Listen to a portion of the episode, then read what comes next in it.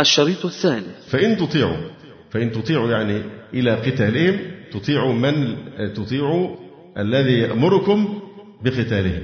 يؤتكم الله أجرا حسنا وإن تتولوا كما توليتم من قبل يعذبكم عذابا أليما.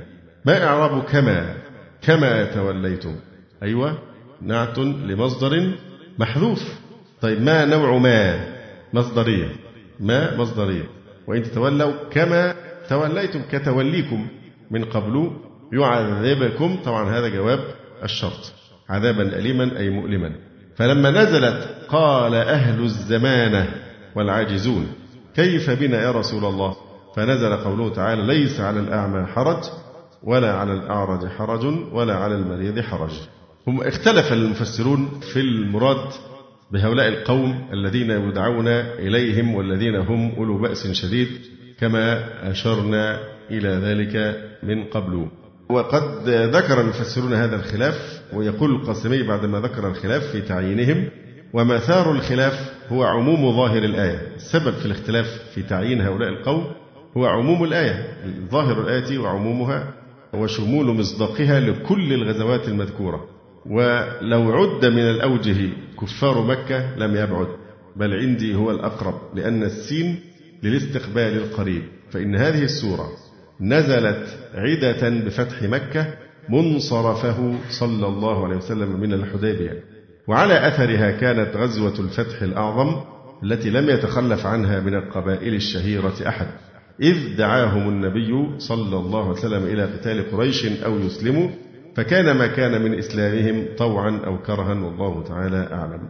فقال الألوسي رحمه الله تعالى ستدعون إلى قوم أولي بأس شديد ذوي نجدة وشدة قوية في الحرب وهم على ما أخرج ابن المنذر والطبراني عن الزهري بنو حنيفة مسيلمة وقومه أهل اليمامة. وعليه جماعة وفي رواية عنه زيادة أهل الردة وروي ذلك عن الكلبي. وعن رافع بن خديج قال إنا كنا نقرأ هذه الآية فيما مضى ولا نعلم من هم حتى دعا أبو بكر رضي الله تعالى عنه إلى قتال بني حنيفة فعلمنا أنهم أريدوا بها أنهم أريدوا بهذه الآية.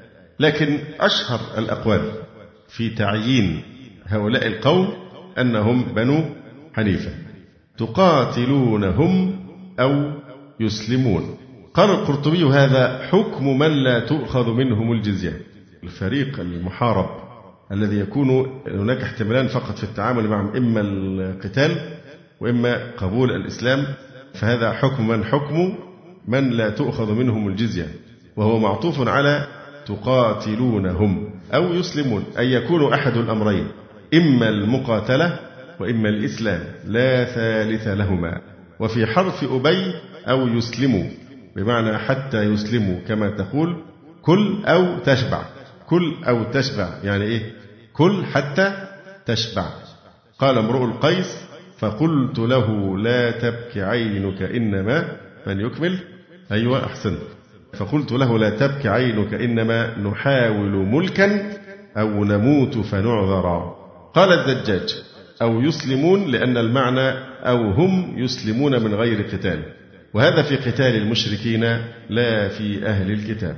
وقال ابن كثير تقاتلونهم أو يسلمون يعني يشرع لكم جهادهم وقتالهم فلا يزال ذلك مستمرا عليهم ولكم النصرة عليهم. أو يسلمون فيدخلون في دينكم بلا قتال بل باختيار.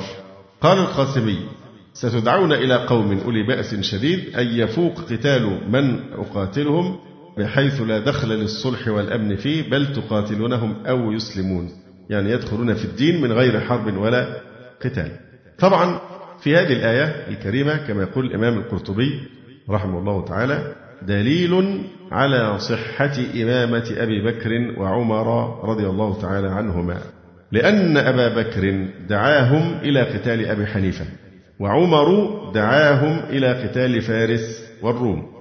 وأما قول عكرمة وقتادة إن ذلك في هوازن وغطفان يوم حنين فلا لأنه يمتنع أن يكون الداعي لهم الرسول صلى الله عليه وسلم لأنه قال لن تخرجوا معي أبدا ولن تقاتلوا معي عدوا فدل على أن المراد بالداعي غير النبي صلى الله عليه وسلم. ومعلوم أنه لم يدع هؤلاء القوم بعد النبي. صلى الله عليه وآله وسلم إلا أبو بكر وعمر رضي الله تعالى عنهما. وعليه في هذه الآية مثل قول الله تبارك وتعالى وعد الله الذين آمنوا منكم وعملوا الصالحات لا يستخلفنهم في الأرض كما استخلف الذين من قبلهم. فالخطاب كان للمؤمنين الحاضرين وقت نزول الآية ولم يقع هذا إلا في زمن الخلفاء الثلاثة. فهذه الآية أيضا آية سورة النور دليل على صحة إمامة الخلفاء الثلاثة الراشدين رضي الله تعالى عنهم أجمعين. كذلك هناك آية كريمة تمدح الذين سوف يقاتلون أهل الردة وهي قول الله تبارك وتعالى يا أيها الذين آمنوا من يرتد منكم عن دينه فسوف يأتي الله بقوم يحبهم ويحبون إلى آخر الآيات الكريمة. فهل في نفس الآية في قول تعالى ستدعون إلى قوم أولي بأس شديد إلى آخره؟ لو قلنا إنها في بني حنيفة على ما هو الأشهر ذكرنا وجها أو استنباطا من هذه الآية على صحة إمامة أبي بكر. هل في شيء برضه له علاقة ببني حنيفة يدل نفس الدلالة؟ قتال بني حنيفة يعني لما شارك فيه علي بن أبي طالب رضي الله تعالى عنه تحت إمرة خليفة رسول الله عليه السلام أبي بكر رضي الله تعالى عنه. فعلي رضي الله عنه كان جنديا أو مأمورا من قبل الخليفة أبي بكر. وترتب على هذه الحرب أن عليا تزوج من سبي بني حنيفة المرأة الحنفية التي رزق منها ابنه محمد ابن الحنفية. اشتهر بالنسبة إلى أمه وهو محمد بن علي بن أبي طالب وهو الأخ الحسن والحسين لأبيهما. فهذا أيضا يدل على صحة إمامة أبي بكر لأن كون عليا رضي الله تعالى عنه يستحل زواج السبي من بني حنيفة فرع عن مشروعية هذه الحرب التي قادها أبو بكر الصديق رضي الله تعالى عنه. وعند الرافضة أن أي قتال حصل تحت راية غير راية الأئمة الاثنى عشر فهو قتال باطل ولا حظ لمن يقاتلون في الجنة. ولما سئلوا عن أهل الثغور ينسبون إلى أبي عبد الله أن أي واحد يقاتل قتالا تحت راية غير راية الأئمة الاثنى عشر أو أحدهم يعني فهو قتال في سبيل الطاغوت. وليس مشروعا ولو كان في سبيل الحق.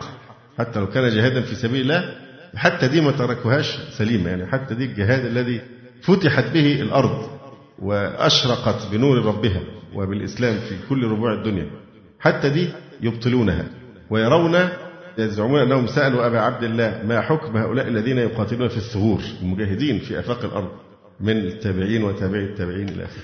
قال تعجلوا النار قتله هؤلاء قتلة يتعجلون النار. فالشهداء كل شهداء المسلمين في الجهاد دول عبارة عن ناس قتلة وآثمين وجهادهم غير مشروع وهم يستعجلون بالاستشهاد ده يستعجلون دخول النار والعياذ بالله. هذه نظرتهم لكل أهل الاستشهاد في سبيل الله منذ القرون الأولى. فما الذي بقي؟ فكل هذا متفرع على إيمانهم ببطلان أي جهاد ولا يكون الشهيد شهيدا إلا إذا كان من شيعتهم ومن الرافضة. هذا كلام منصوص عليه في أمهات وأصول كتبهم. ومن حقدهم على الصحابة رضي الله تعالى عنهم وعلى الخلفاء الراشدين بالذات الثلاثة إبطالهم إمامة أبي بكر وعمر.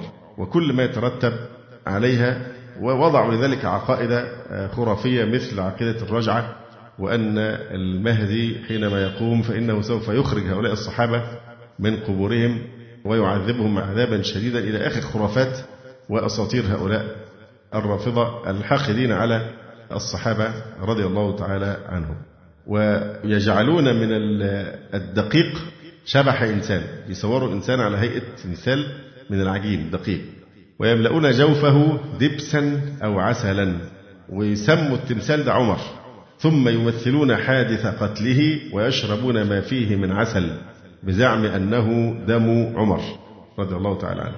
وهم يحتفلون بقاتل عمر هناك قبر فخم جدا مكتوب عليه قبر أبي لؤلؤة ويتردون عن أبي لؤلؤة ويقولوا له جزاك الله خيرا أنك قتلت عمر ويترحمون عليه ويلعنون أمير المؤمنين رضي الله تعالى عنه. ثم إنهم يتشاءمون من يوم الاثنين يتشاءمون من كلمة الاثنين أو من يوم الاثنين ليه؟ لأنها تذكرهم بقول الله تعالى ثاني اثنين. إذ هما في الغار. مع أنهم حتى هذه أبطلوها. هم عادتهم أنهم يحولون المناقب إلى مثالب. فمن أعظم مفاخر الصديق الصحبة يوم الهجرة. ومع ذلك يقلبونها إلى مذمة لأبي بكر فيقولون إن النبي صلى الله عليه وسلم اصطحبه معه في الهجرة لا كرامة له وإنما خشي أنه إن تركه في مكة يدل كفار قريش عليه. ولا حول ولا قوة إلا بالله. قاتلهم الله وخذلهم ونكس رايتهم. كذلك أيضا يتشائمون من عدد الأربعة لئلا يذهب الوهم إلى أن الخلفاء أربعة. ويرجحون لعن عمر وسائر الصحابة والعياذ بالله على ذكر الله وسائر العبادات. وقد ثبت في كتبهم أن لعن الشيخين في كل صباح ومساء موجب لسبعين حسنة. ولهم كتاب اسمه مفتاح الجنان يشبه دلائل الخيرات.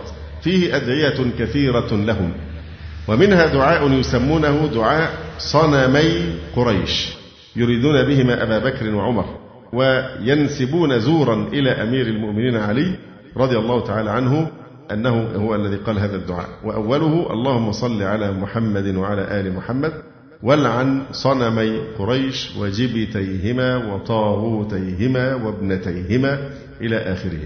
ويقولون إن أبا بكر وعمر وعثمان منافقون. ويقولون إن الآيات المشعرة بمدح الصحابة من المهاجرين والأنصار وأمهات المؤمنين كلها متشابهات لا يعلم تأويلها إلا الله. أي آية فيها مدح للصحابة؟ يقول لك دي آيات متشابهات لا يعلم تأويلها إلا الله لأن قلوبهم لا تطيق أن تسمع ثناء على الصحابة من الله تبارك وتعالى. ويقول شيخ مشايخهم محمد ابن محمد ابن النعمان الملقب بالشيخ المفيد إن أهل السنة شر من اليهود والنصارى. وأهل السنة عندهم أنجس من اليهود والنصارى. حتى لو أصاب البدن شيء منهم غسلوه مع أن المتلطخ بالغائط والعذرة عندهم ليس بنجس. وعندهم أن الابتداء بلعن أبي بكر وعمر بدل التسمية في كل أمر ذي بال أحب وأولى ويقولون كل طعام لعن عليه الشيخان سبعين مرة كان فيه زيادة البركة. قاتلهم الله. ويقولون إن الله أمر الكرام الكاتبين يوم قتل عمر يعني حصل أوكازيون. إن الله أمر الكرام الكاتبين يوم قتل عمر أن يرفعوا الأقلام ثلاثة أيام عن جميع الخلائق. مكافأة على هذا الأمر أنه ما يكتب عليهم أي معاصي. يفعلون ثلاث أيام ترفع الأقلام بأمر الله وقد كذبوا على الله. فلا يكتبون ذنبا على أحد كما رواه القمي الذي ابتدع عيد بابا شجاع الدين وهي كنية أبي لؤلؤة قاتل أمير المؤمنين عمر رضي الله تعالى عنه. فإن تطيعوا يؤتكم الله أجرا حسنا وإن تتولوا كما توليتم من قبل يعذبكم عذابا أليما. فهنا ثناء على طاعة من يدعوهم إلى قتال بني حنيفة أو حتى الفرس والروم كعمر أو أبي بكر رضي الله تعالى عنه. فلما نزلت قال أهل الزمانة يعني الأمراض المزمنة والعاجزون كيف بنا يا رسول الله؟ فنزل قوله تعالى ليس على الأعمى حرج ولا على الأعرج حرج ولا على المريض حرج. فهذا كلام مستأنف مسوق لبيان حكم الزمن وذوي العاهات بالنسبة للجهاد ونفي الحرج عنهم في التخلف عنه. يعني هؤلاء سيتخلفون لكنهم لا يوصفون بالمخلفين بالمعنى الذي ذم مرات في الآيات السابقة. ما إعراب حرج؟ بس كده اسم ليس؟ اسم ليس مؤخر. وعلى الأعمى خبر مقدم. ليس على الأعمى حرج ولا على الأعرج حرج ولا على المريض حرج. أي لا إثم عليهم في ترك الجهاد. ومن يطع الله ورسوله يدخله جنات. ومن يطع الله ورسوله يدخله وفي قراءة ندخله بالياء والنون. جنات تجري من تحتها الأنهار. ومن يتولى يعذبه أو نعذبه قراءتان عذابا أليما. هذه الآية الكريمة روعي فيها الترتيب. ليس على الأعمى حرج ثم قال ولا على الأعرج حرج ثم قال ولا على المريض حرج. فقد روعي في هذا الترتيب أي هؤلاء أولى برفع الحرج عنهم. فقدم الأعمى لأن عذره واضح ومستمر والانتفاع منه معدوم البتة. وقدم الأعرج على المريض لأن عاهة العرج قد يمكن الانتفاع منها في حالات معينة كالحراسة ونحوها. أما المريض فإن إمكان زوال المرض عنه متوقع في كل وقت. فهذه الحكمة من الترتيب في الآية الكريمة. ثم يقول تبارك وتعالى لقد رضي الله عن المؤمنين إذ يبايعونك تحت الشجرة فعلم ما في قلوبهم فأنزل السكينة عليهم وأثابهم فتحا قريبا ومغانم كثيرة يأخذونها وكان الله عزيزا حكيما. لقد رضي الله عن المؤمنين. كلام مستأنف لتقرير الرضا عن المبايعين. ولذلك سميت البيعة بيعة الرضوان كأن اسمها أخذ من هذه الآية. لقد رضي الله عن المؤمنين. إذ يبايعونك تحت الشجرة. قوله ولا لقد رضي الله عن المؤمنين اللام موطئة للقسم وقد حرف تحقيق. لقد رضي الله عن المؤمنين إذ يبايعونك بالحديبية تحت الشجرة. إذ يبايعونك فيه عدول عن المضارع إلى الماضي. لقد رضي الله عن المؤمنين الأصل إيه؟ إذ بايعوك تحت الشجرة. لكن عدل عن الماضي إلى المضارع. والسر فيه استحضار صورة المبايعة. لأنها جديرة بالتجسيد لتكون عبرة الأجداد للأحفاد. فيه عدول عن الماضي إلى المضارع. نعم. لقد رضي الله عن المؤمنين إذ يبايعونك بالحديبية تحت الشجرة. هي شجرة مرتفعة صغيرة الورق قصيرة الشوك تسمى سامورة وهم ألف وثلاثمائة أو أكثر. ثم بايعهم على أن يناجزوا قريشا. وألا يفروا من الموت. وكان سبب هذه البيعة أن النبي صلى الله عليه وآله وسلم كان أرسل عثمان بن عفان إلى مكة ليخبرهم بعزم النبي صلى الله عليه وآله وسلم على زيارة البيت وأنه لا يريد قتالا فجاءه خبر بأن أهل مكة قتلوه. فدعا صلى الله عليه وسلم حينئذ إلى المبايعة على الحرب والقتال فبايعوه جميعا تحت تلك الشجرة. طبعا هذه فيها منقبة عظيمة لعثمان.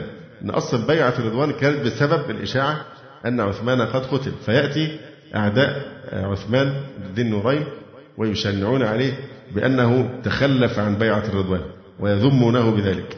كيف؟ والرسول صلى الله عليه وسلم بايع لعثمان بيده الشريفة. فبعد ما بايع الصحابة قال وهذه إيه؟ لعثمان. فهو الذي بايع نيابة عن عثمان بيده الشريفة فهي أشرف من بيعة عثمان لنفسه لأن يد رسول الله صلى الله عليه وسلم نابت عن يده رضي الله تعالى عنه. ثم أن أصل البيعة كان انتصارا لمين؟ لعثمان حينما أشيع أنه قتل رضي الله تعالى عنه.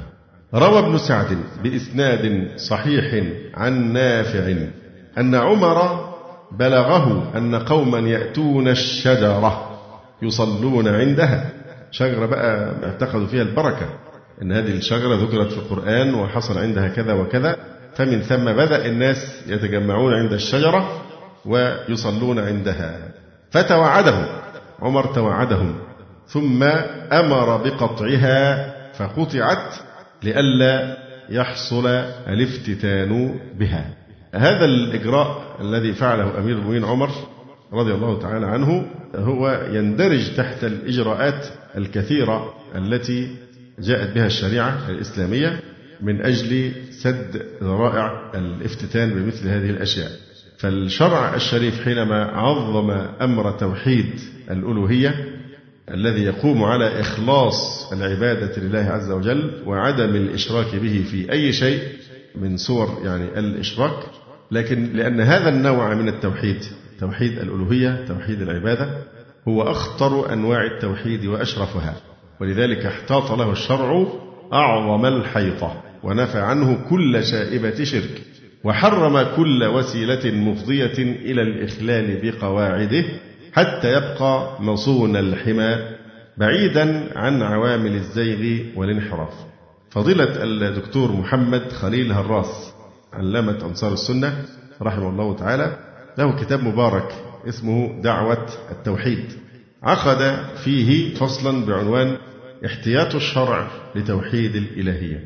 فذكر نماذج من الاحتياطات لأن من الأصول المذهب السلفي بالذات في جانب التوحيد يعني الأصول لو قلنا يعني زي أصول الفقه كده أصول العقيدة التي تضبط تعاملنا مع العقيدة الكتاب والسنة وإجماع الصحابة وسد الذرائع.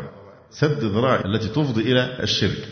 فهذه الإجراءات ليست بدعا ابتدعها الوهابيون أو التيميون على حد تعبير بعض الناس وإنما هي تنبع من الإسلام أصالة لحماية حمى التوحيد.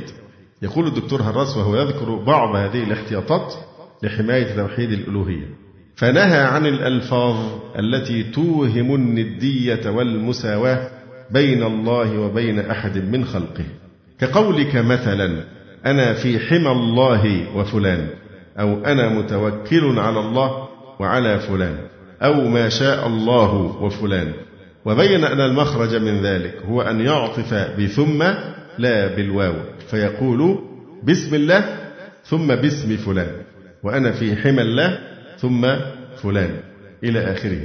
ويلاحظون أن الدكتور هراس لم يذكر مثال توكلت على الله ثم عليك. لماذا؟ لأن التوكل لا يجوز إطلاقا على غير الله. يعني بالضبط كده لما بتقول لواحد توكلت على الله ثم عليك كأنك تقول له سجدت لله ثم لك أو ركعت لله ثم لك. لا يصلح. فالتوكل لا يكون إلا على الله سبحانه وتعالى. يا أيها النبي حسبك الله. ومن اتبعك يعني وحسب من اتبعك من المؤمنين. فلا يجوز أبدا أن تقول أنا توكلت على الله ثم عليك. لأن التوكل عبادة لا تنبغي إلا لله وحده. بخلاف غير ذلك مما يسوغ إطلاقه بالشرط المذكور. قال النبي صلى الله عليه وآله وسلم لا يقولن أحدكم ما شاء الله وفلان وليقل ما شاء الله ثم فلان. لأن العطف بالواو يقتضي المساواة بين المعطوف والمعطوف عليه بخلاف العطف بثم فإنه يقتضي تأخر المعطوف في الرتبة عن المعطوف عليه. وكذلك نهى عن الألفاظ التي فيها تعظيم لغير الله أو نسبة تأثير إليه كقولك وحياتك أو وحياة أبيك. أو كثير من الأيمان المعروفة عندنا ك وشرفي وقبر أبي وقبر أمي إلى آخر مثل هذه العبارات السوقية والتي هي أيضا عبارات تتنافى مع تحقيق التوحيد. فأي عبارة فيها تعظيم غير الله أو نسبة التأثير إليه من دون الله هي داخلة في ذلك. أو كمن يقول لولا فلان لكان كذا لولا صياح الديك أو لولا نهيق الحمار لسرقل اللصوص ونحو ذلك. طبعا باب الألفاظ المنهي عنها هذا باب أفرد بالتأليف. كان يوجد منه فصول في الأذكار النووي وفصول في زاد المعاد ونحو ذلك متفرقة لكن من أجمع ما كتب في ذلك معجم المناهي اللفظية للشيخ بكر أبي زيد حفظه الله تعالى. فننصح بالكتاب لأنه كتاب قيم معجم المناهي اللفظية. ونهى أيضا عن اتخاذ المساجد على القبور لما أن ذلك قد يكون ذريعة إلى تعظيمها وعبادتها. وقد استفاض عنه صلى الله عليه وآله وسلم أنه قال لعن الله اليهود والنصارى اتخذوا قبور أنبيائهم مساجد ونهى عن الصلاة عند طلوع الشمس وعند غروبها لما في ذلك من التشبه بعبادها حيث يتحرون السجود لها في هذه الأوقات. قال صلى الله عليه وسلم لا تحروا بصلاتكم طلوع الشمس ولا غروبها. ونهى عن شد الرحال إلى مكان من الأمكنة بقصد التقرب إلى الله بالعبادة فيه إلا إلى المساجد الثلاثة التي هي المسجد الحرام ومسجد المدينة والمسجد الأقصى. ونهى أن يقوم الناس بعضهم لبعض على جهة التعظيم. قال صلى الله عليه وآله وسلم لأصحابه حين رآهم قاموا له لا تقوموا كما يقوم الأعاجم يعظم بعضها بعضا. وأعتقد أن هذا الحديث فيه نظر من حيث السند الله أعلم. وصلى بهم مرة جالسا من وجع وصلوا وراءه قياما فأشار إليهم أن اجلسوا. ثم قال لهم بعد أن فرغ من صلاته كدتم أن تفعلوا آنفا فعل فارس بعظمائها يجلس الرجل ويمثل الناس قياما بين يديه. ونهى آه يعني تقصد الحديث النهي عن القيام نعم. تقصد كشبهة؟ أنت بتدخل في نقاش مسألة يعني؟ تفصيلها؟ قوموا لسيدكم فأنزلوه. يعني هذا في سعد بن معاذ حينما كان قد جرح. فقول قوموا لسيدكم فأنزلوه كان جاي راكبا حمارا. فلما وصل قال النبي عليه السلام لأصحابه قوموا لسيدكم فأنزلوه ولم يقل لهم قوموا إلى سيدكم. قوموا إلى ده على جهة التعظيم لكن واحد جاي مجروح وعلى الدبة مش محتاج حد يسنده وينزله فلذلك قال قوموا إلى سيدكم فأنزلوه عشان ينزلوه وليس هذا على سبيل الإيه؟ التعظيم. وكذلك التعدي الفعل بالإيه؟ بإلى قوموا إلى لكن التعظيم يقول قوموا باللام لسيدكم.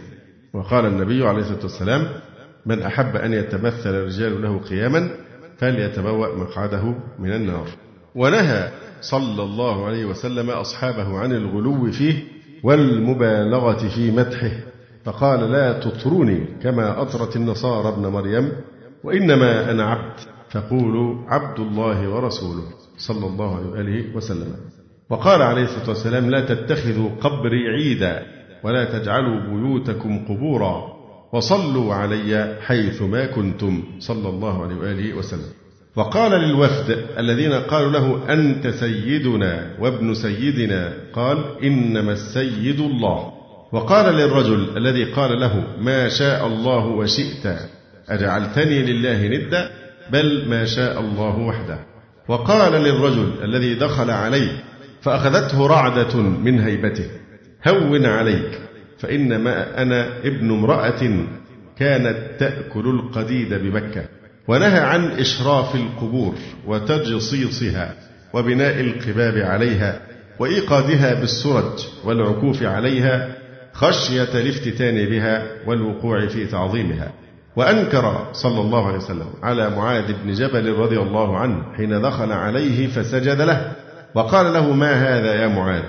لو أمرت أحدا أن يسجد لأحد لأمرت المرأة أن تسجد لزوجها ولكن لا ينبغي السجود إلا لله. ثم قال له أرأيت يا معاذ لو مررت على قبري أكنت ساجدا له؟ قال لا. قال لا تفعل. ونهى عن الوفاء بالنذر إذا نذر في مكان يعبد فيه صنم أو يقام فيه عيد من أعياد الجاهلية. فقد جاءه رجل فقال يا رسول الله إني نذرت أن أنحر إبلا ببوانة. فسأل النبي صلى الله عليه وسلم هل كان في هذا المكان صنم من أصنام الجاهلية يعبد؟ فقيل لا. فسأل هل كان يقام فيه عيد من أعياد الجاهلية؟ فقيل لا. فقال الرجل فأوف بنذرك فإنه لا وفاء لنذر في معصية ولا فيما لا يملك ابن آدم.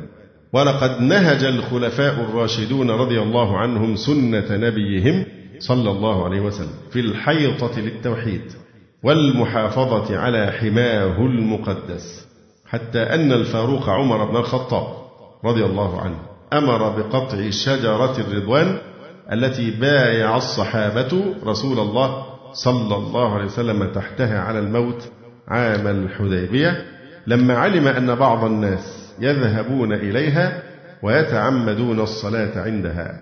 وقال مرة وهو يستلم الحجر الأسود اللهم إني أعلم أنك حجر لا تضر ولا تنفع ولولا أني رأيت رسول الله صلى الله عليه وسلم يقبلك ما قبلتك. وعزل خالدا رضي الله تعالى عنه عن القيادة.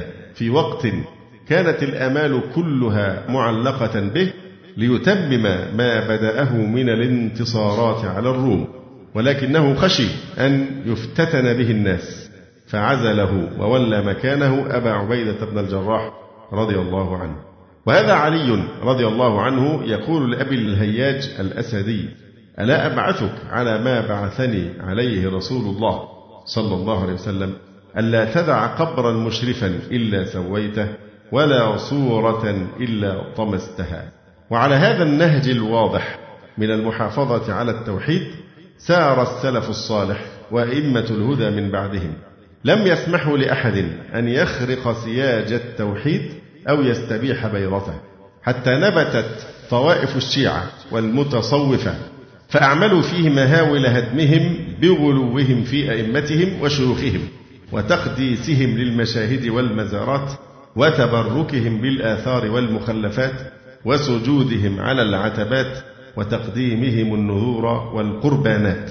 وما زال الأمر يستفحل والخطر يشتد حتى وصل إلى ما نشاهده الآن في معظم بلاد الإسلام من إقامة القباب على القبور وإنشاء المقاصير حولها وتزيينها بالزخارف وفرشها بالبسط وإيقاد السرج عليها ووضع صناديق النذور عندها وفتحها للزائرين والزائرات يحجون إليها. ويرتكبون عندها كثيرا من الأعمال الشركية كالطواف والتقبيل ووضع النذور والتوسل والمناجاة وذبح القرابين وإقامة المهرجانات الجاهلية التي يسمونها الموالد. إلى غير ذلك مما يئن منه الإسلام وتتفتت على صخرته كل قواعد التوحيد. ولطالما هب الغيورون من علماء هذه الأمة وهداتها ناصحين لها بالإقلاع عن هذه العادات الشركية ومنذرين لها بسوء العاقبة إن استمرت على هذه الحال. ولكن جهودهم كانت تضيع سدى لأن قوى السلطان لا تسندها. وقد جاء في الأثر إن الله لا يزع بالسلطان ما لا يزع بالقرآن. وليتها حتى وقفت على الحياد في ذلك الصراع المرير بين جند الرحمن وعسكر الشيطان. بل انحازت بكل ثقلها إلى جحافل الشرك والطغيان واضطهدت كل داعية إلى التوحيد والإيمان. انتهى كلام الدكتور محمد خليل هراس رحمه الله تعالى. نعود إلى التفسير. يقول تعالى لقد رضي الله عن المؤمنين إذ يبايعونك تحت الشجرة. يعني بالحديبية وهي شجرة كما ذكرنا صفتها. فعلم أي الله ما في قلوبهم من الصدق والوفاء فأنزل السكينة عليهم. وأثابهم فتحا قريبا هو فتح خيبر بعد انصرافهم من الحديبية. ومغانم كثيرة يأخذونها. ما إعراب يأخذونها؟ نعت إيه؟ صفة إيه؟ لمغانم. يأخذونها صفة لمغانم. ومغانم كثيرة يأخذونها من خير وكان الله عزيزا حكيما. أي لم يزل متصفا بذلك. تلاحظون دائما كان الله كذا؟ بيفسرها بيقول إيه؟ أي لم يزل متصفا عز وجل بذلك. ثم استأنف عز وجل الكلام على طريقة الالتفات فقال وعدكم الله مغانم كثيرة تأخذونها يعني من الفتوحات. فعجل لكم هذه عجل لكم غنيمة خيبر أو عجل لكم صلح الحديبية. وكف أيدي الناس عنكم في عيالكم لما خرجتم وهمت بهم اليهود فقذف الله في قلوبهم الرعب. هذا قول قتادة واختاره الطبري. ولتكون آية للمؤمنين ولتكون أي المعجلة الغنائم المعجلة. آية للمؤمنين. عطف على مقدر. أي لتشكروه ولتكون آية للمؤمنين. طيب ما فين اسم تكون بقى؟ مستتر تقديره هي. وآية للمؤمنين هذا خبر فعل تكون. في نصرهم. ويهديكم صراطا مستقيما أي طريق التوكل عليه وتفويض الأمر إليه تعالى. وأخرى لم تقدروا عليها قد أحاط الله بها وكان الله على كل شيء قديرا. وأخرى معطوفة على هذه يعني فعجل لكم هذه المغانم ومغانم أخرى. وأخرى صفة مغانم مقدرا مبتدأ وقوله لم تقدروا عليها صفة المبتدأ. وأخرى لم تقدروا عليها هي من فارس والروم وباقي الفتوحات. قد أحاط الله بها. هذا خبر المبتدأ. أي علم أنها ستكون لكم. وكان الله على كل شيء قديرا. أي لم يزل متصفا بذلك. ثم يقول تعالى ولو قاتلكم الذين كفروا. أي بالحديبية. لولوا الأدبار ثم لا يجدون وليا. إعراب الأدبار مفعول به. ثم لا يجدون وليا يحرسهم ولا نصيرا. سنة الله. ما إعراب سنة الله؟ آه مفعول مطلق أو مصدر مؤكد لمضمون الجملة قبله. من هزيمة الكافرين ونصر المؤمنين. أي سن الله ذلك سنة. سنة الله التي قد خلت من قبل ولن تجد لسنة الله تبديلا منه عز وجل. وهو الذي كف أيديهم عنكم. وأيديكم عنهم ببطن مكة. وهو الذي كف أيديهم عنكم وأيديكم عنهم كائنين ببطن مكة. فهنا حال محذوف. كائنين ببطن مكة. فبطن مكة بيان للموقع. كائنين في هذا الموقع بالحديبية. من بعد أن أظفركم عليهم فإن ثمانين منهم طافوا بعسكركم ليصيبوا منكم فأخذوا. وأتي بهم إلى رسول الله صلى الله عليه وسلم فعفى عنهم وخلى سبيلهم فكان ذلك سبب الصلح. هنا حاشية يقول القاضي كنعان وخلى سبيلهم. أخرج مسلم والترمذي والنسائي عن أنس رضي الله عنه قال لما كان يوم الحديبية هبط على رسول الله صلى الله عليه وسلم وأصحابه ثمانون رجلا من قريش في السلاح من جبل التنعيم. هو الحقيقة هو التنعيم دي جبلين. جبل اسمه نعمان وجبل اسمه نعيم. فكان من يمر بينهما بيطلق عليه الايه؟ التنعيم ان يمر بين الجبلين. يريدون غرة رسول الله صلى الله عليه وسلم. أي أخذه على حين غفلة ليقتلوه. فأخذوا فأعتقهم. فأنزل الله وهو الذي كف أيديهم عنكم وأيديكم عنهم ببطن مكة. من بعد أن أظفركم عليهم وكان الله بما يعملون بصيرا بالياء والتاء. وكان الله بما يعملون وفي قراءة بما تعملون بصيرا أي لم يزل متصفا بذلك. هم الذين كفروا وصدوكم عن المسجد الحرام والهدي معكوفا أن يبلغ محله.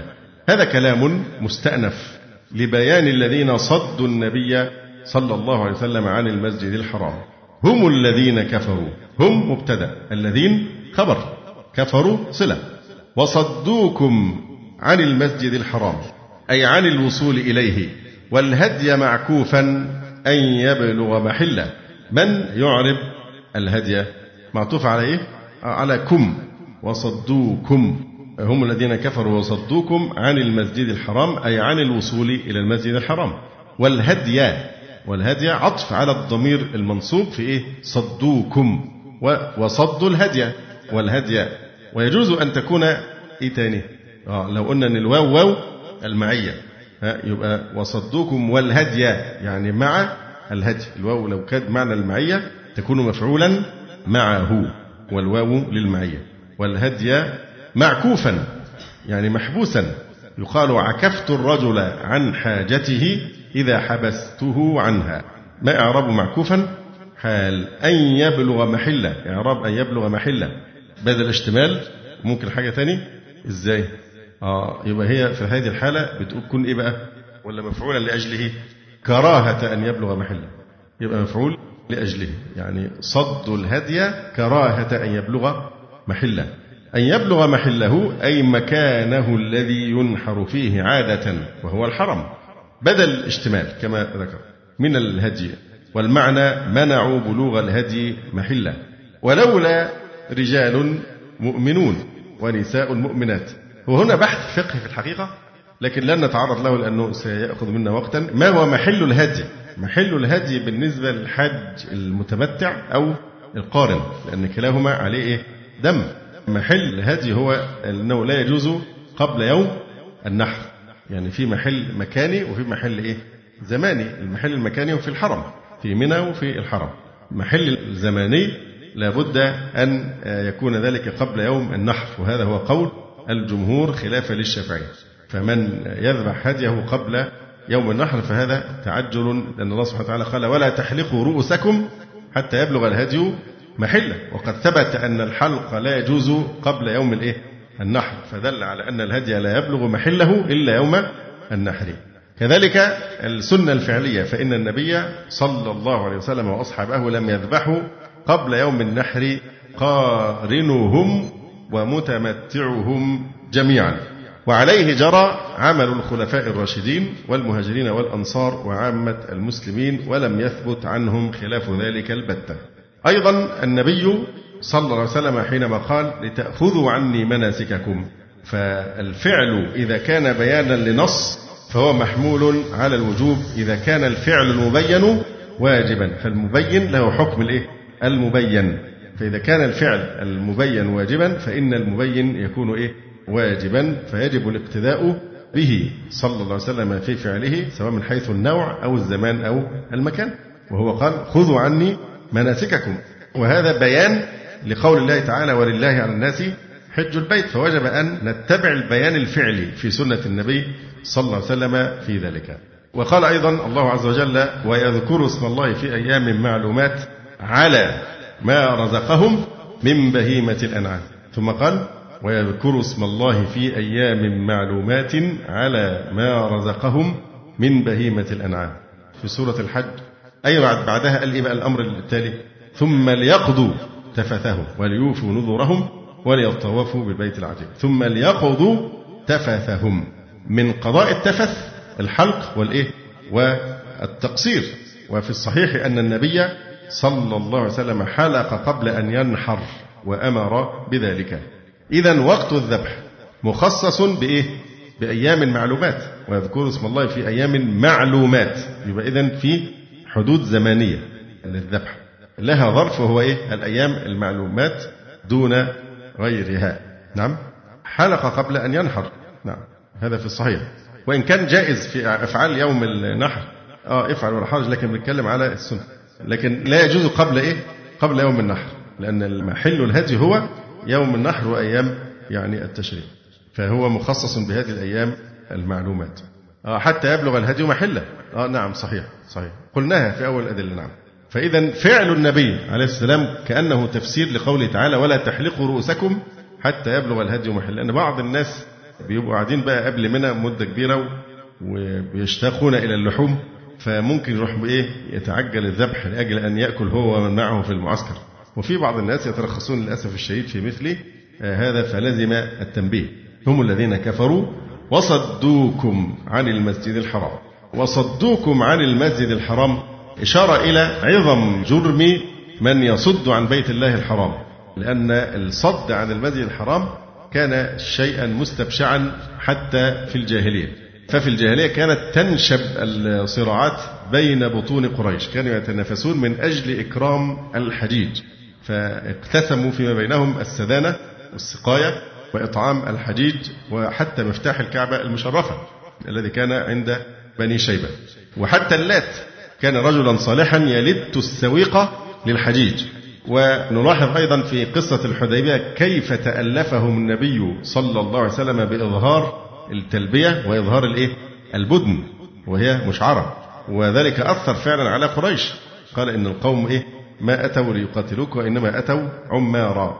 وأيضا في الجاهلية كان الرجل يرى قاتل أبيه في الحرم فلا يقربه. كان يرى قاتل أبيه داخل الحرم فلا يقربه تعظيما للحرم الشريف. فينبغي مراعاة حرمة البلد الحرام والشرع أتى وأكد حرمة البلد الحرام والبيت الحرام وبالغ في تعظيم البيت حتى قال النبي صلى الله عليه وسلم لا يحل لأحد أن يحمل السلاح بمكة. يعني مكة لا يجوز فيها أن يحمل سلاح فلا يحل فيها القتال. وقال الله عز وجل ومن دخله كان آمنا. فهذا الأمان شرعي لا قدري لأن ممكن بعض الناس ترتكب مخالفات. فهذا أمر وتكليف وليس كونا وقدرا لأنه قد يقع. ومن خصائص الحرم الشريف أنه لا يعضد شوكه ولا تلتقط لقطته ولا يقطع شجره ولا ينفر صيده وله خصائص كما هو معلوم وألفت فيها كتب كثيرة كعدم دخولها إلا محرما ومضاعفة أجر الصلاة في الحرم ومضاعفة ثواب الأعمال ومضاعفة إثم الذنوب ومن يرد فيه بإلحاد بظلم نذقه من عذاب أليم هم الذين كفروا وصدوكم عن المسجد الحرام. آه، هنا أيضا تنبيه يتعلق باستعمالات كلمة المسجد الحرام. المسجد الحرام له أربع استعمالات في لغة الشرع أو في عرف الشرع الشريف وفي القرآن الكريم. أول ما يطلق عليه المسجد الحرام الكعبة المشرفة نفسها جسم الكعبة. يطلق عليها الإيه؟ المسجد الحرام. يقول تعالى فول وجهك شطر المسجد الحرام. فهنا يراد إيه؟ به الكعبة لأن اللي داخل الحرم بيولي وجهه قبل الكعبة. هذا أحد معاني المسجد الحرام في القرآن الكريم الكعبة المشرفة. جعل الله الكعبة البيت الحرام. أيضا يطلق المسجد الحرام على المسجد كله. المسجد الحرام الحرام. صلاة في مسجدي هذا خير من ألف صلاة فيما سواه إلا المسجد الحرام. وأيضا قال صلى الله عليه وسلم لا تشد الرحال إلا إلى ثلاثة مساجد المسجد الحرام ومسجد هذا والمسجد الأقصى. الإطلاق الثالث يبقى قلنا الكعبة بعدين المسجد الحرام الإطلاق الثالث مكة المكرمة المدينة نفسها. والدليل قوله تعالى سبحان الذي أسرى بعبده ليلا من المسجد الحرام إلى المسجد الأقصى. وكان الإسراء من إيه؟ من بيت أم هانئ في مكة المكرمة.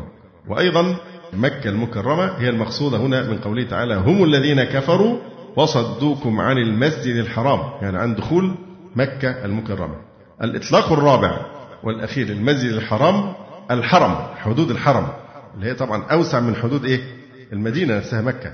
يعني الحرم حدوده إيه؟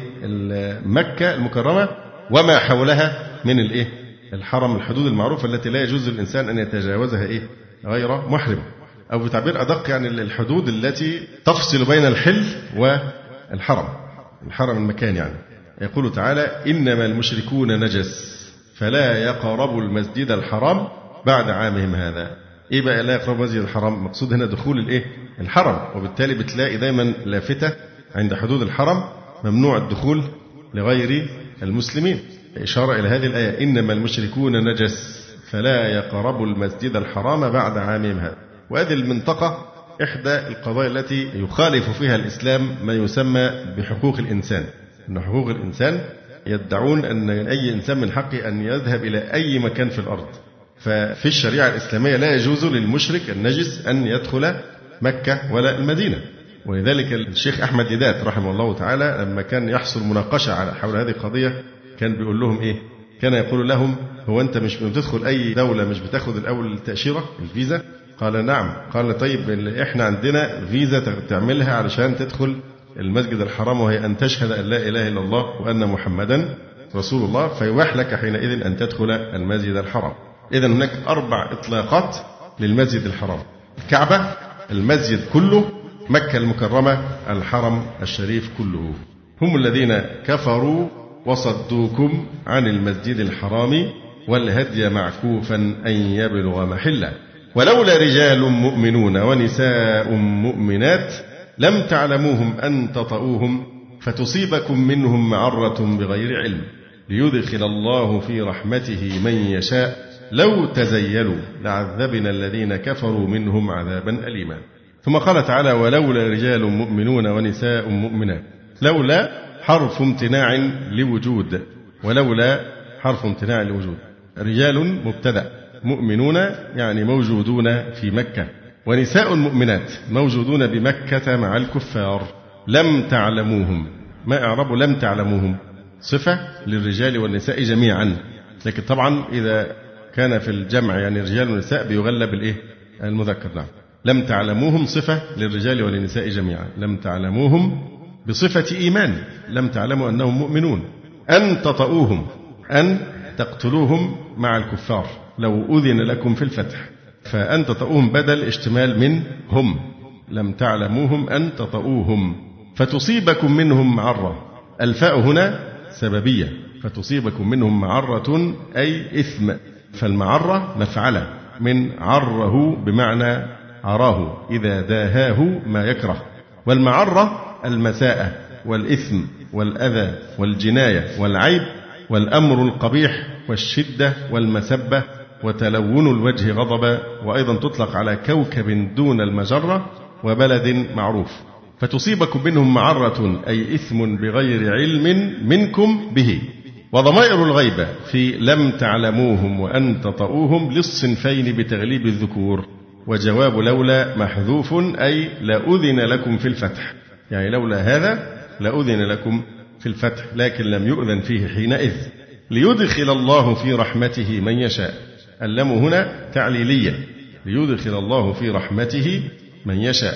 فالجار والمجرور في رحمته متعلقان بمقدر أي كان انتفاء التسليط على أهل مكة وانتفاء العذاب ليدخل الله في رحمته من يشاء. فهو علة لما دل عليه كف الأيدي المفهوم من السياق عن أهل مكة صونا لمن فيها من المؤمنين. ليدخل الله في رحمته من يشاء كالمؤمنين المذكورين. لو تزيلوا لو تميزوا عن الكفار لعذبنا الذين كفروا منهم. ما نوع اللام هنا؟ رابطة. اللام هنا رابطة. لو تزيلوا يعني لو تميزوا عن الكفار لعذبنا الذين كفروا منهم من أهل مكة حينئذ بأن نأذن لكم في فتحها. عذابا أليما. ما أعرب عذابا أليما؟ مفعول مطلق. مؤلمة. أليما مؤلمة. إذ جعل الذين كفروا في قلوبهم الحمية حمية الجاهلية. إذ ظرف لما مضى من الزمن. ما أعرب جعل؟ آه، جملة في محل جر بإضافة الظرف إليها. إذ جعل الذين كفروا. فإذ جعل متعلق بعذبنا الذين كفروا فاعل جعل. في قلوبهم الحمية حمية الجاهلية. الحمية هي الأنفة من الشيء.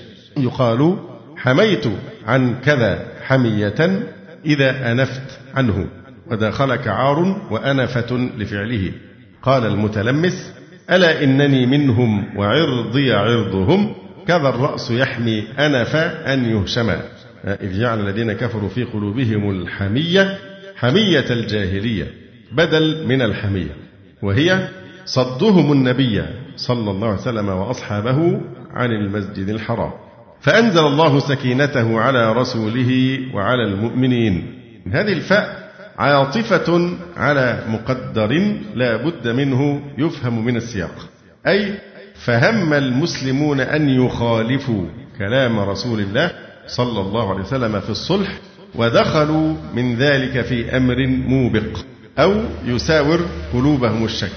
فأنزل الله سكينته على رسوله وعلى المؤمنين فصالحوهم على أن يعودوا من قابل ولم يلحقهم من الحمية ما لحق الكفار حتى يقاتلوهم.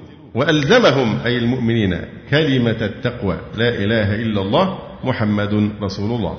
وأضيفت إلى التقوى لأنها سببها وكانوا أحق بها بالكلمة من الكفار وأهلها.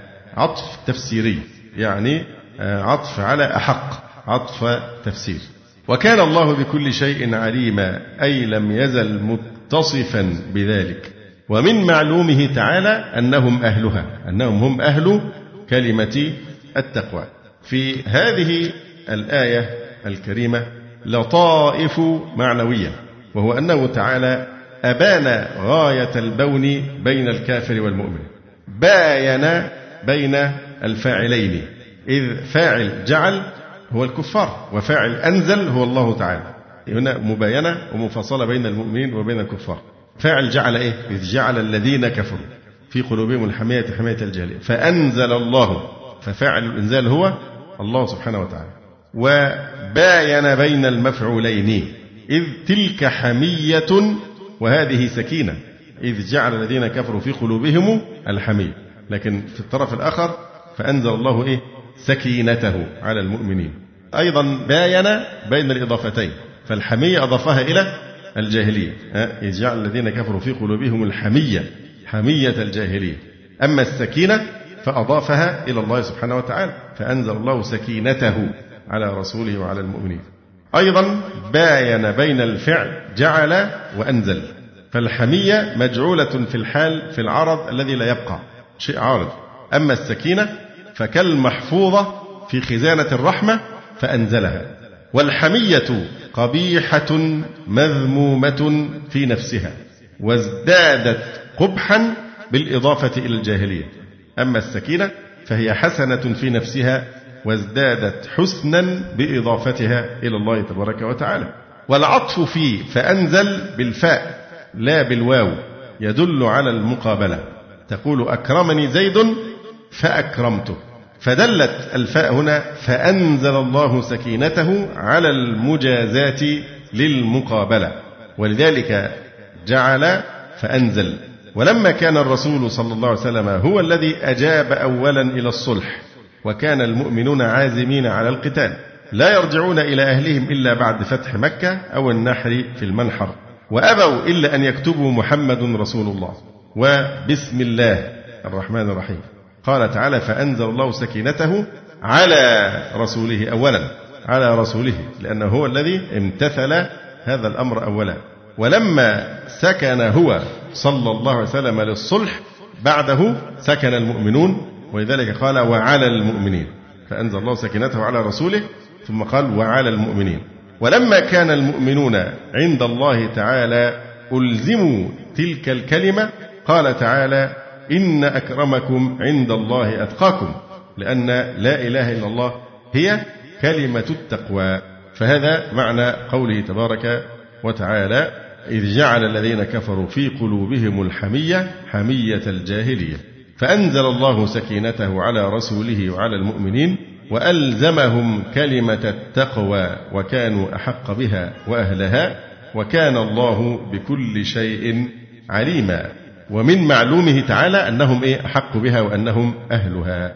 ثم قال عز وجل لقد صدق الله رسوله الرؤيا بالحق. لتدخلن المسجد الحرام إن شاء الله آمنين محلقين رؤوسكم ومنقصرين لا تخافون. فعلم ما لم تعلموا فجعل من دون ذلك فتحا قريبا. لقد صدق الله رسوله الرؤيا بالحق. اللام موطئة للقسم. وقد حرف تحقيق. لقد صدق الله رسوله الرؤيا بالحق. الرؤيا منصوب بنزع الخافض. يعني لقد صدق الله رسوله في رؤياه. لقد صدق الله رسوله الرؤيا بالحق. رأى رسول الله صلى الله عليه وسلم في النوم عام الحديبية قبل خروجه أنه يدخل مكة. هو وأصحابه آمنين ويحلقون ويقصرون. فأخبر بذلك أصحابه ففرحوا فلما خرجوا معه وصدهم الكفار بالحديبية ورجعوا وشق عليهم ذلك وراب بعض المنافقين. نزلت هذه الآية لقد صدق الله رسوله الرؤيا بالحق لتدخلن المسجد الحرام إن شاء الله آمنين محلقين رؤوسكم ومقصرين لا تخافون. وقوله بالحق متعلق بصدق صدق بالحق أو حال من الرؤيا وما بعدها تفسير لها وهي لتدخلن المسجد الحرام. واللام هنا لام جواب لقسم محذوف لتدخلن المسجد الحرام قطعا. وقوله تعالى إن شاء الله. هنا للتبرك. هذا قول من؟ قول الجلال المحلي. طبعا لتدخلن المسجد الحرام إن شاء الله. إن شاء الله. أين الجواب؟ أيوة. نعم. الجواب هنا محذوف. يعني إن شاء الله إيه؟ إن يبقى الجواب محذوف لدلالة ما قبله. وفي تعليق الوعد بالمشيئة مع أنه تعالى خالق الأشياء كلها وعالم بها قبل وقوعها. في هذا أقوال يعني ما السر في وجود إن شاء الله هنا ومع أن هذا الوعد صادر من الله سبحانه وتعالى الذي وسع كل شيء علما. الجواب الأول أن هذا حكاية قول الملك للرسول. قول الثاني أنه تأدب بآداب الله تعالى ولو كان الموعود به محقق الوقوع. الإنسان دائما يستثني ويقول إن شاء الله حتى في الأشياء المحققة الوقوع. قال تعالى ولا تقولن لشيء إني فاعل ذلك غدا إلا إن يشاء الله. وقال ثعلب استثنى فيما يعلم ليستثني الخلق فيما لا يعلمون. ليؤدبنا الله سبحانه وتعالى أن نستثني فإذا كان الله عز وجل نفسه وهو يعلم أن هذا واقع حقا وصدقا. ومع ذلك قال إن شاء الله. فاستثنى فيما يعلم ليستثني الخلق فيما لا يعلمون. وقال الكوفيون إن إن هنا بمعنى إذ. إذ شاء الله. تذكر لتعليل ما قبلها. وليست الشرطية لأن الشرط مستقبل وهذه القصة قد مضت. فمعلوم أن الشرع الشريف يحض على الاستثناء في موضعه لأن بعض الناس أحيانا يتنطع في موضوع الاستثناء. اسمك إيه؟ إن شاء الله أخوك فلان. أين ولدت؟ إن شاء الله في الإسكندرية. أشياء في الماضي وحقائق فمثل هذا ليس هو الموضع ده نوع من التنطع يعني في استعمال المشيئة. لكن الأدب هو الاستثناء فيما يأتي في المستقبل والدليل على ذلك قوله تعالى ولا تقولن لشيء إني فاعل ذلك غدا إلا أن يشاء الله. فهنا عاتب الله سبحانه وتعالى نبيه صلى الله عليه وسلم في قوله للكفار حين سألوه عن الروح. والفتية وذي القرنين غدا أخبركم بجواب أسئلتكم ولم يستثن في ذلك. فاحتبس الوحي عنه خمسة عشر يوما حتى شق ذلك عليه وأرجف الكفار به فنزلت عليه هذه السورة مفرجة سورة الكهف. وأمر في هذه الآية ألا يقول في أمر من الأمور إني أفعل غدا كذا وكذا إلا أن يعلق ذلك بمشيئة الله عز وجل حتى لا يكون محققا لحكم الخبر. فإنه إذا قال لأفعلن كذا ولم يفعل كان كاذبا. وإذا قال لأفعلن ذلك إن شاء الله خرج عن أن يكون محققا للمخبر عنه. وفي حديث مرفوع رواه ابن ماجه في السنن أن يأجوج ومأجوج يحفران كل يوم حتى إذا كادوا يرون شعاع الشمس قال الذي عليهم ارجعوا فستحفرون غدا. فيعيده الله أشد ما كان حتى إذا بلغوا مدتهم وأراد الله تعالى أن يبعثهم على الناس حفروا حتى إذا كادوا يرون شعاع الشمس. قال ارجعوا فستحفرونه غدا إن شاء الله. فاستثنوا فيعودون إليه وهو كهيئته حين تركوه فيحفرونه ويخرجون على الناس. أيضا في سورة القلم إذ أقسموا ليصرمنها مصبحين ولا يستثنون. يعني ولم يقولوا إن شاء الله. فعوقبوا بالعقاب المعروف. وفي حديث أبي هريرة أن رسول الله صلى الله عليه وسلم قال قال سليمان بن داود عليهما السلام لأطوفن الليلة على مئة امرأة أو تسع وتسعين كلهن يأتي بفارس يجاهد في سبيل الله. فقال له صاحبه قل إن شاء الله. فلم يقل إن شاء الله نسي. فلم تحمل منهن إلا امرأة واحدة جاءت بشق رجل والذي نفس محمد بيده لو قال إن شاء الله لجاهدوا في سبيل الله فرسانا أجمعون. يقول تعالى لتدخلن المسجد الحرام قطعا. إن شاء الله للتبرك. آمنين. محلقين رؤوسكم ومقصرين. يعني محلقين رؤوسكم أي جميع شعورها. ومقصرين بعض شعورها. وهما حالان مقدرتان. إيه معنى حالان مقدرتان؟ يعني محلقين ومقصرين مقدرتان ليدفع به ما قد يقال. مقدرتان في المستقبل. لأنه يمكن قائلا أن يقول إيه؟ إن حالة دخول إحرام لا حلق فيه ولا تقصير. لا تدخلون المسجد الحرام إن شاء الله إيه؟ آمنين محلقين رؤوسكم. فبعض الناس قد يفهم أن أنتم تدخلوا محلقين رؤوسكم ومقصرين. فلذلك يقول هنا إنهما حالان مقدرتان. ليرد على هذا القائل إن حال دخول إحرام لا حلق فيه ولا تقصير فأشار إلى أن الحلق والتقصير يكونان في وقتهما إثر انتهاء المناسك والمعنى آمنين وهذا الأمان سوف يستمر من أول دخولكم إلى نهاية مناسككم حين تكونون أي محلقين ومقصرين فذا معنى حالان مقدرتان. يبقى محلقين رؤوسكم ومقصرين يعني إيه؟ أنكم تدخلون آمنين ويستمر الأمن من بداية المناسك حتى نهايتها بالحلق والتقصير. ومعلوم أن الحلق من يتحلل أفضل من التقصير. فقد قال النبي صلى الله عليه وسلم رحم الله المحلقين قالوا يا رسول الله والمقصرين قال رحم الله المحلقين فقال في الرابعة أو الثالثة والمقصرين فتأخير الدعاء للمقصرين يدل على أنه مفضول. لكنه يجزئ بدلالة الكتاب والسنة والإجماع. طبعا هناك خلاف في القدر الذي يكفي في الحلق والتقصير. يعني لن نفصل فيه الآن. وطبعا الخلاف في هذه القضية خاص بمين؟ في الأفضلية. هل الأفضل الحلق أو التقصير؟ ده طبعا خاص بإيه؟ بالرجال. دون النساء. فالنساء ليس عليهن حلق وإنما عليهن التقصير لقول النبي صلى الله عليه وسلم ليس على النساء حلق إنما على النساء التقصير. لا بأس أيضا أن نتعرض لحكم حلق الرأس عموما في غير النسك.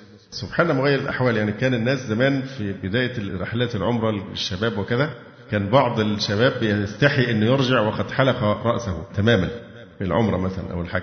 دارت الأيام والآن الشباب جعلوا حلق الرأس ده إيه؟ موضة. بدأها الجماعة ال Aryans Aryans اللي هم بتوع النازية اللي في التعصب للجنس العرقي الألماني الآريين. فبدأوها وكانوا بيعملوا أحيانا قتل أو أذية كنوع من التعصب أو التمييز ضد من يعني يرونهم أقل منهم. انتشر موضوع بيسموها سكين هيد أظن اللي هو بيحلق رأسه تماما. انتشر دلوقتي وأصبح موضة والشباب فرحانين بيه جدا أحيانا. لما صارت موضة رحبوا بها تقصير الثياب لو واحد قصر ثيابه تعبدا وامتثالا للشرع أيضا ينالون منه. لكن في وقت من الأوقات فعلا جاءت برضه موضات قريبة من هذا لا حرج فيه. فكل يعمل على شاكلته. ماذا عن حلق شعر الرأس في غير النسك؟ حلق الرأس في غير النسك أو الحلق عموما؟ إذا كان في الحج أو العمرة على أنه نسك وعبادة فهذا مما أمر الله به ورسوله صلى الله عليه وسلم وقد قال الله سبحانه وتعالى محلقين رؤوسكم ومقصرين.